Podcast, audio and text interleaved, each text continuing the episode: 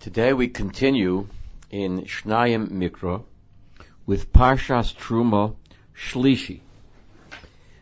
The past two days we have been discussing two of the main Klei Hamikdash, two of the main furnishings of the Mishkan, namely the Aron, the Ark, and the Shulchan, the table. Today we move to a third major furnishing, and that is the menorah. Unlike the first two, which were essentially made of wood, atzei shitim, and covered all or partially with gold, the menorah was like the kapores, the menorah was totally from gold, and it was miksha. It was one block of gold, one slab of gold, which was cut and carved and sculpted into the shape of the menorah. As the pasuk reads, "V'yosisa menoras zohov tohor." You should make a menorah out of pure, pure gold, and Miksho teose hamenorah yirecha vikono. The menorah shall be made. Notice that teose is not you shall make it, but it shall be made in the uh, nifal, the passive voice. Yirecha vikono.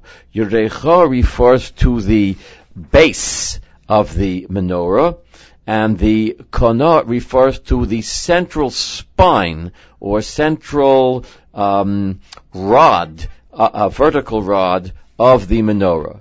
They should be made miksha.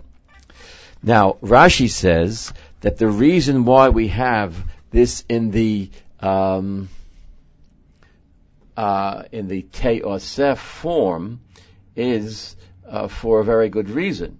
It is because Moshe found it difficult to know um, how to make the menorah, and the Ribbono Shel Olam Kavayachol had to show him himself just how to do it. Moshe was puzzled by it, and therefore he was shown a menorah. The menorah was kind of made by itself in that sense. In fact, as Rashi has it, the Ribbono Shel Olam said to Moshe, throw the entire block of gold into the fire and you'll see it'll just be fashioned by itself. But the menorah should be made miksha. Yurecha v'kono, we already translated, means the base and the central spine of the menorah. And then we have three decorative um, pieces which are also part of the menorah. They are gvi'eha, the cup-like or goblet-like decorations on the menorah, kaftoreha, which Rashi defines as the apple-shaped, and other Mefarshim say, uh, the Pirush HaMishnayos of the Rambam, for example, says in Meseches Menachos, it is oval-shaped, egg-shaped, uh, golden uh, decoration, and the procheha obviously are decorations in the shape of flowers. So these three decorations are all part of the menorah and have to be mimena. They're not added to or hooked onto or glued onto uh, or even melted onto, but rather they are um, cast from the very chunk of gold with which the menorah is made. So we have now Yurecha Vikono. You have the base and you have the spine, and along the spine are these various decorations, and now branching out three on one side, three on the other side of the menorah are six konim, six other branches. V'shisha konim yotzim mitzideho. There are six, six branches coming out of the side of the menorah. Shlosha k'nei menorah mitzidoho echad, u'shlosha k'nei menorah mitzido hasheni. Three on the one side, three on the other side. Now notice, Rashi says that these uh, six branches, three on one side, three on the other, jutted out ba'alachson. They juggled, juggled out diagonally, at a diagonal angle so that the usual view that we have a menorah as kind of round branches uh, is not correct. according to Rashi, uh, nor is it correct according to uh, some of the uh, other uh, Meforshim. The Rambam, especially the way his son Rabbeinu Avraham in his commentary on the Torah has it, that the um, um, the the six branches jutted out at an angle, not arced off of the central spine, not rounded, but arced in a straight manner. The way that these days uh, Chabad uh, has its menorah on Hanukkah with the the um, uh, the side uh, branches going off at angles and not in a round way. Actually, Rabbeinu Avraham, the son of the Rambam, uh, seems to have had a diagram prepared by the Rambam, which was made by Alachson, uh, straight lined but angled off of the central spine, and not beigul, not rounded. Now there are some traditional Mefarshim who feel that it was uh, rounded, including uh, the Ibn Ezra. In any case, the uh, on these branches, now we learned about these three decorative features, the geviim, the cup-like or goblet-like feature, and the rounded uh, kaftor, apple or egg-shaped, and the parochim, the flower-shaped decorations, just as there were some along the central stem, along the central spine, so too each branch had Pasuk Lamed Gimel, Shlosha Geviyim Mishukodim Bakoneho Echod it had three of these goblets were meshukadim. Rashi says meshukadim means mitsu yorim, meaning sculpted into the gold was a gevia, a cup-shaped decoration, a three on each branch, kaftor voferach, and on each branch also was one round-shaped and one flower-shaped decoration. Ushlosha gevia meshukadim bakanohe echod kaftor voferach each of the six branches had three geviyim decorations and one kaftor and one ferach decoration. Interestingly enough, whereas Rashi says mishukodim means mitsuyorim, etched or carved or sculpted, uh, and so does the Onkelos say mitzayrin. However, um, the um, uh, commentary Maasei Choshev, following Tosfos in Menochos, Daf Chav Ches Amid Beis, Dibur Hamaschel V'Tefach, says a different pshat. He says that these three Geviim, these three cup-like decorations, had etched into them almond-shaped figures. So you had the, the pictures of two almonds, or maybe more than two almonds, uh, etched into each gevia, each cup. And this is the meaning of Shlosha Geviyim Mishukadim, according to um, uh, uh, the, the, way certain Acharonim understand um, the Tosfos and Menachos. In any case, we have now a menorah, uh, and uh, with its six branches, and each of the six branches has its decorative geviim, kaftor, and ferach. Pasuk. The menorah itself, meaning the base of the menorah, had four geviyim, mishukadim, sculpted or with almonds etched into them, kaftoreha ufrocheha, and its rounded apple or egg-shaped decorations and flower-shaped decorations. וחפתור תחת שני הקונים ממנו, וחפתור תחת שני הקונים ממנו, וחפתור תחת שני הקונים ממנו, לששת הקונים היוצאים מן המנורה. This means that at the point where each pair of two branching out uh, branches branched out, they branched out from a point on the main stem which contained a kaftor.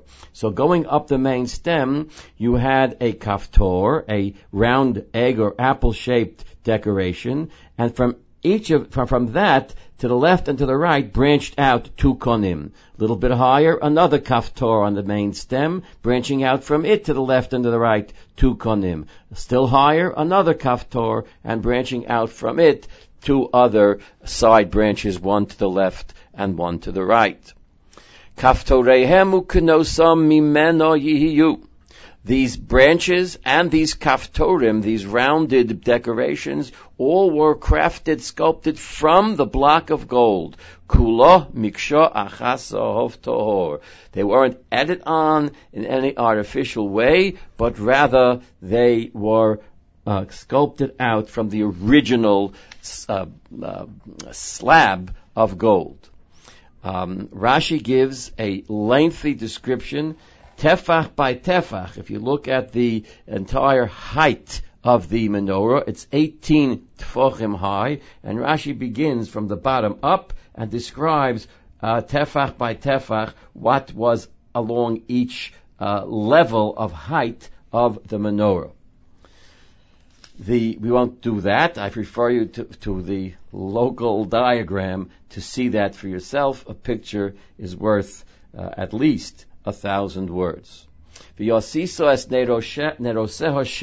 the top of each kona, the central kona being one, and the three on the left, three on the right being six, for a total of seven, at the top was a nair. Nair does not mean candle. Nair means, as Rashi has it, kamin bazichin, kind of a, a cup or a small bowl. So there was a small bowl at the top of every single kone of each of the seven branches. That was the nair. Into that, of course, the oil and the wick were placed. Here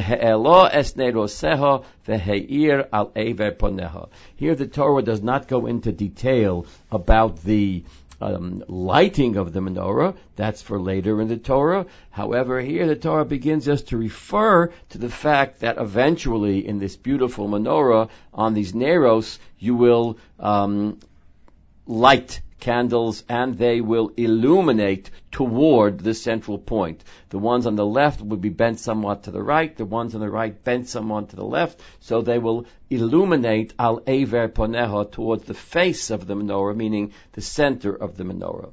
Besides the menorah itself, there were other uh, tools or instruments that were necessary, and they are described briefly in Posuk Lamed Ches, Umalkocheha Umachtoseha Zahov Tohor.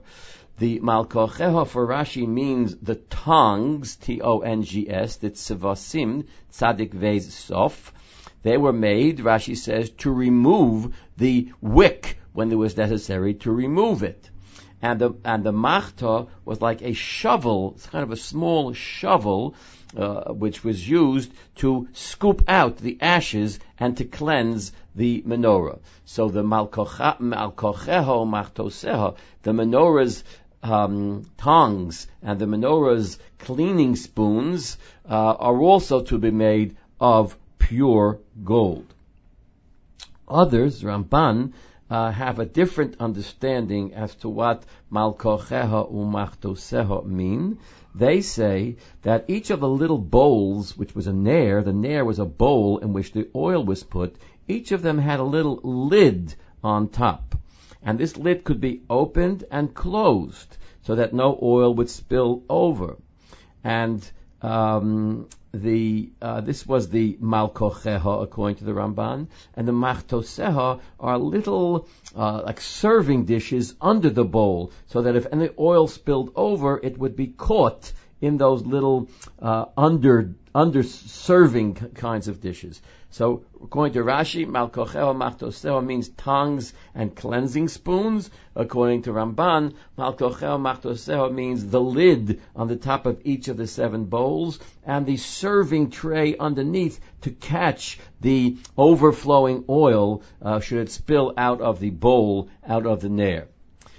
The block, the original block or slab of gold was to be kikar zahov tahor ya'aseusa. It was supposed to be a large measurement called a kikar.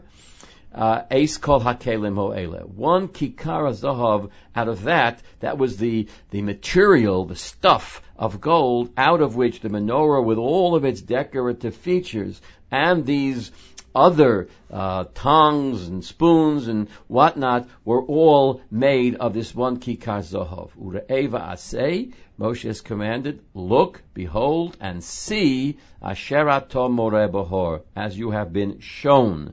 We mentioned earlier that when the pasuk says you have been shown, does this mean Moshe was shown this in some type of nevuah, in some type of prophetic vision, or was he actually shown in some physical sense, or does it just mean that he was given instructions and the Torah refers to it as shown?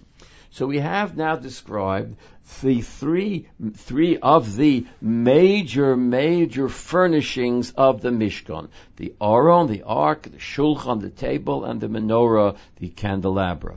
Now we're going to look at the structure of the Mishkan itself. Interestingly enough, the Torah begins its description of the Mishkan with the various materials that served as the roof or the ceiling of the Mishkan. We have not yet learned about the walls, which of course will support the ceiling. We will learn in a later aliyah, later reading, about the kuroshim, the boards of wood, which vertically were the walls, essentially, of the Mishkan, over which various materials were draped. But now we are reading about those draperies, those uh, curtains, etc., which served as the roof of the Mishkan, but also overhung the walls of the Mishkan and in some way were uh, vertically spread down the sides of the walls as well as blanketing or acting as a canopy or canopy or rooftop for the entire Mishkan. So let's begin. First of all, it is necessary to point out that when the Torah in the next few psukim refers to the Mishkan, it is not referring to the Mishkan in its entirety, but rather um, it is referring to the lowest level the, uh, of covering. The covering which covered the Mishkan, which you could see if you were in the Mishkan, looked up, this is what you would see. That is called the Mishkan. The Mishkan is this blanket which we are about to learn about in the next few psukim. V'es hamishkon ta'aseh eser yurios. You are to make this mishkan, this lowest level of, um, lowest in the sense of innermost level of blanket. This is to be made of ten strips, ten sheets. Sheish moshzor. The sheets are to be um, woven from four materials. From sheish, linen, and the linen is to be moshzor. Moshzor means each thread is to be twisted into six. In other words, take six threads and twist them together to make a six-fold thread. Sheish moshzor. Sheish means linen, not six. But we know from Droshos the Gemara that there were six threads of each material, again spun around each other. So you had four species of, of uh, material, fabric, linen, secheles, wool dyed the color of chalazon, of blue-green, argomon, wool dyed the color of purple-red, visola'as shoni, and silk, four materials, two types of wool dyed one color and another, linen and silk. Each of them, the string of each of them had six threads, and then the four times six was twisted together into one string of 24 threads. Each string had six chute shesh, six chute tolas shoni, six chute argomon, and six chute techeles. Now, it wasn't just that you had this beautiful blanket made of these various materials, by the way, which was shatnez because it had wool and linen, but that's permissible in this regard, as we will see in other regards as well. But it wasn't just ordinary blanket, but rather the blanket had actually woven into it part of the weave of the way this was constructed not embroidered onto it or sewn onto it, but but woven into the very fabric were the shape of two keruvim. Shnei keruvim ma'aseh choshev ta'aseh osam. Rashi distinguishes between ma'aseh choshev and ma'aseh rokem. Ma'aseh rokem means you have a finished fabric and onto it you sew or embroider some design. Ma'aseh choshev means much more difficult. You actually weave into the fabric itself the design that you want. And according to Rashi, the design was ari mitzadze v'nesher mitzadze. On the one side of the blanket was a lion, on the other side um, an eagle. Why a lion and an eagle? The Yerushalmi in Maseches Shekolim uh, says, in the Meforshim there explain, that it is bedafka a lion and an eagle because they are the merkava to the Shechina, so to speak, the chariot to the Shechina. In um, the Nova Yecheskel, in the very first parak, when he describes his vision of the chariot, the divine chariot, on that chariot are the images of a lion and an eagle. And therefore, here too, uh, embroidered, not, not, shouldn't say embroidered, but woven into the fabric, Maaseh Choshev, were the lion and the eagle. So you have these strips or sheets. How large were these sheets? Each sheet was 28 amos long. Verochav arba amo and four amos wide. Hayuriyo Each sheet. Mido achas lechol hayurios. Each sheet was of identical size. Ten sheets five, one set of five, another set of five, but each sheet 28 amos long, 4 amos wide. Chamesh achuso, v'chamesh achuso. You have five strips, and five strips. Those five strips, Rashi says, are sewn together. Chovros, Rashi says, tofron b'machat, they're stitched together. So you have five long strips stitched together into one 28 by 20 uh, large sheet, 28 length and 5 times 4 width. Uh, Isha elachosa, Rashi points out that this is the derech hamikro. This is the language when you want to say one thing opposite of another. If the thing is grammatically masculine, like the kruvim, then you say ish el ochiv, as we had earlier in this parsha. If the two things are grammatically feminine, as are the urios, uria is feminine, then we say isha elachosa. Chamesha, uh, fine. So now we have two large sheets, each one composed of five strips, each one being the size of 28 in length and 20 in width. But right now they're separate. How do you hook them together to make a blanket to overhang the entire Mishkan? Luloos techeles. You make loops, little loops like buttonholes of techeles wool. Each set of five strips is called a choveres or a machberes. And at the end of that choveres, let's say at the left end of one of those chovros, of one of those uh, 28 by 20 sewn together strips, you place these loops, continuing in Pasuk ta'aseh b'sfas ha'shenis on the other set of five. Let's say if you did it on the left side of one, you do it on the right side of the other. So now you have loops, and these loops should be next to one another, so that when you put the two urios side by side, the loops should actually touch each other.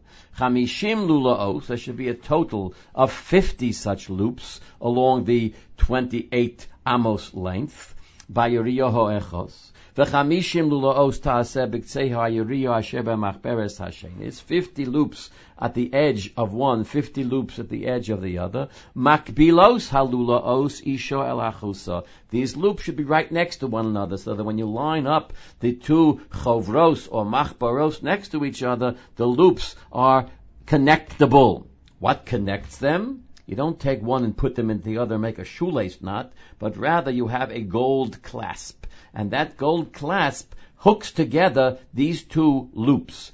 Pasuk Vav, Yosiso Chamishim Zahov. You should have 50 of these clasps, clasps or hooks, which can hook into the two uh, loops of Tcheles connecting them.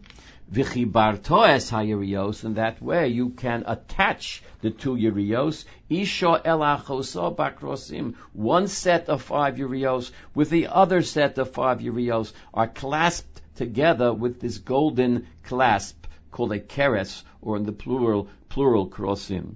HaMishkan Echad. Now the Mishkan, remember the Mishkan means the entire blanket here is one. You have one huge sheet composed of 10 strips, each one 28 long by, by 4 wide. So do the math. It's tw- now the whole thing is a total of 40 wide and 28 long. The width, paradoxically, is longer than the length when it's all together as echot.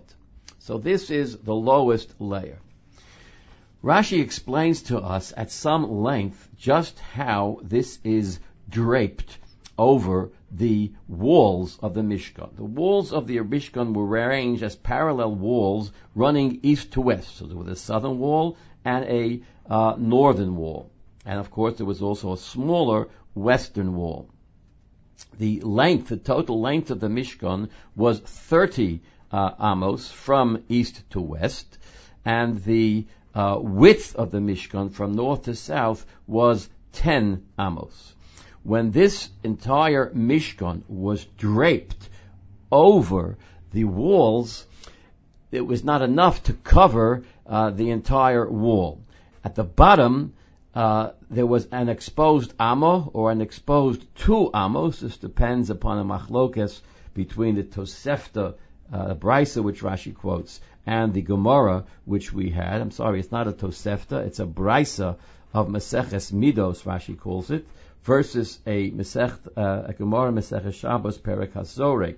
But the point is that you have these walls, they're running east to west, so they're parallel walls, north and south, and over them is draped these urios, the urios made of these various uh, uh, fabrics, um, uh, but they leave uh, uncovered at the base of the walls an amma or two amos. Now, that's one covering. Now the Torah moves on to a second layer of covering.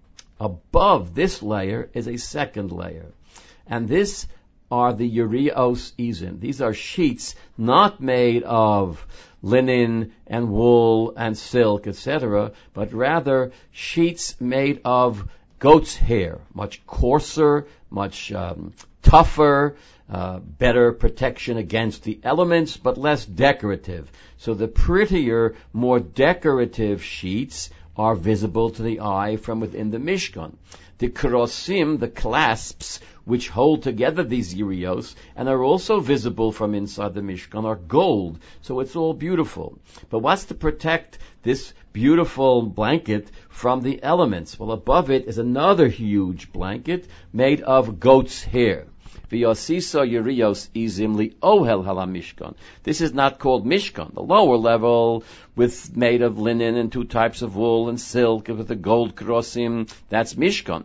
Now, what's made of Yerios izim, this is called ohel al hamishkan. And here there are not ten, but eleven sheets. Ashte esre Yerios ta'aseh usam. You make a total of eleven sheets. Here the length is not 28, but 30. For Rochav and the width is also 4. Arba bo'amot. Mido achas urios. All 11 sheets, same dimensions, 30 by 4 amos. And just as for the first set of urios, we had five, which were stitched together to make one choveres another five stitched together to make a second choveres. Here we have two chovros, two groups, one of five, one of six. You take five of these strips and sew them together. Levod, and six of the strips and sew them together.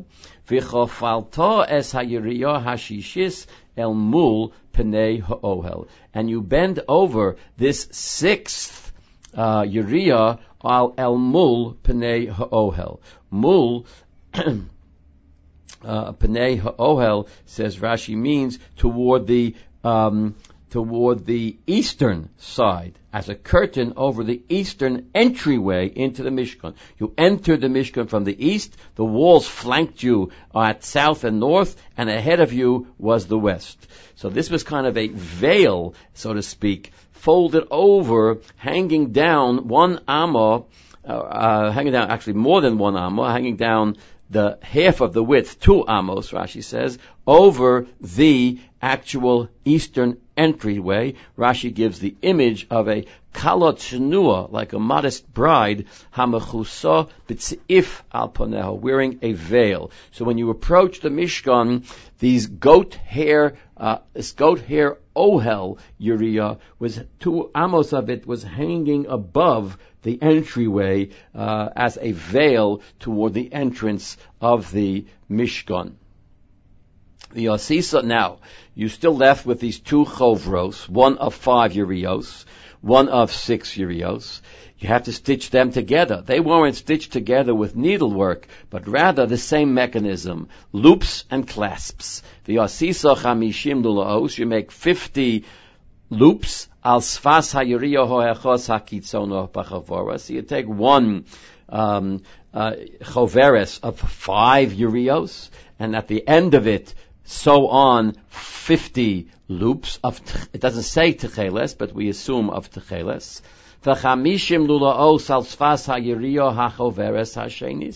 And also 50 loops just opposite them at the edge of the other choveres.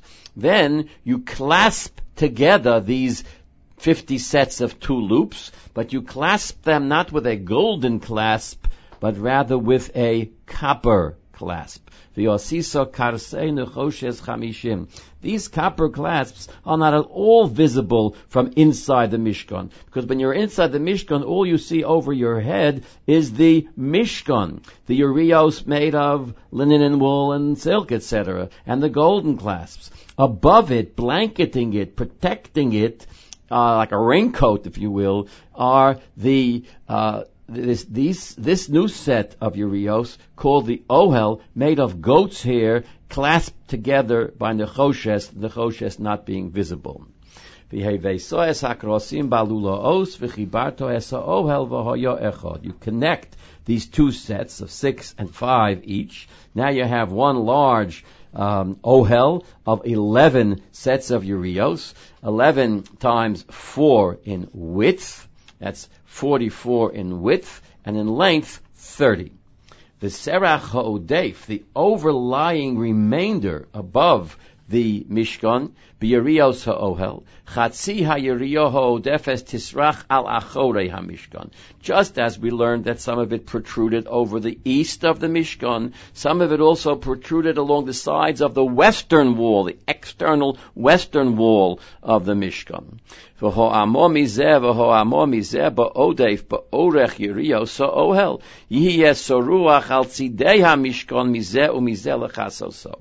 here, because these Yerios were longer and wider, than the first set, so they extended both east and west, and north and south, longer alongside the vertical walls of the Mishkan. So they extended all the way down to that extra amma which was uncovered, which was left uncovered by the inner blanket, is now totally covered by the outer blanket. And in addition, you have some of the blanket loop, uh, folded over toward the eastern wall, and some of it folded down the sides of the western wall. Now you think you're finished. You have two sets of blankets. The Mishkan of Urios Sheish Tcheles Argomon Tolas Shoni. Above it you have the Ohel of Urios Izim held together with Karsei Nechoshes. Now you have a third and possibly a fourth layer. Pasuk Yudalit. Michse la'ohel. You should make a covering. So you have the mishkan layer. Above it is the ohel layer, and above that is the michse la'ohel. Is the cover to the ohel, the cover to the cover. And this should be made of oros elim ma'odomim, hides of rams reddened, dyed red. And above that, according to Rashi, is yet a fourth michse, and this is made of the hides of this tachash animal that we encountered. This animal which was ephemeral, it was, Rashi says, the Shah, it was a once in history animal. I've seen in some English translations, techoshim is translated as dolphins. Not sure how dolphins were obtained in the Mishkan. But be that as it may, according to Rashi, there is a fourth covering. The third covering is uh, Oros Elim Odomim, and the fourth covering is Oros Techoshim Milamola. I must point out to you that not everyone agrees with Rashi that there were four. There are those Meforshim who insist that there were only three, and that the three, the third, was composed of a combination of hides of red of rams reddened and hides of these techoshim. And just how they were combined is it's interesting a machlokes. There is a brisa uh, called Braisa of Meleches HaMishkon. It's interesting that Rav Chaim Kanievsky Shlita, one of the great sages of our time, he's still alive, Baruch Hashem, hopefully well, um, is uh, uh, has a commentary on Meleches on that Braisa Meleches HaMishkon. There, there is a machlokas between um, Rabbi Yehuda and others as to exactly what the arrangement was. Some say the arrangement was strips. It was a, there was a, only a only a third. In other words, weren't as Rashi says four coverings.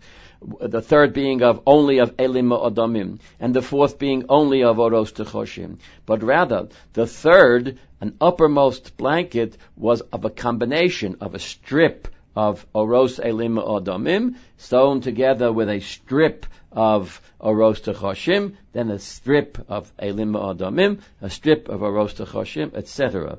Others say, this is in the Brisa of Mem Tes Midos, uh, another brisa, which is a source for the actual nitty gritty details, if you will, of the Mishkan, says that it was made like two triangles. So you have one huge um, rectangle, but it was subdivided by a uh, by an angle, so that there was two. Uh, triangles, uh, one triangle of Oros Techoshim, the other triangle of Oros Elimo Odamim, uh, hooked or stitched t- together. So at this point in our description, reaching Revi, we have described and discussed, hopefully in sufficient but not overwhelming detail, the three major utensils inside the central section of the Mishkan, namely the Oron, the Ark, the Shulchan, the table, and the Menorah, the candelabra. And we have also discussed the coverings, the blankets, the ceilings, the canopies over the Mishkan. And we saw that there were three, or following Rashi, four layers. The lowest layer, various fabrics hooked together with a golden clasps. The second layer above that, that first layer called Mishkan. Second layer above that called Ohel, which was of a coarser material of um, izim, of goat's hair, clasped together with copper clasps. And above that, Following Rashi, there was a michse, a covering of oros elim odamim, and above that, following Rashi, there was yet a fourth michse of oros techoshim milamola, of uh, the techoshim hides above it all. So we've reached Ravi. What we still haven't learned about, but will in Yirtzeh Hashem tomorrow when we learn from Ravi to Chamishi is, okay, what were the walls that supported these three or four rather heavy layers of canopy covers. Thank you.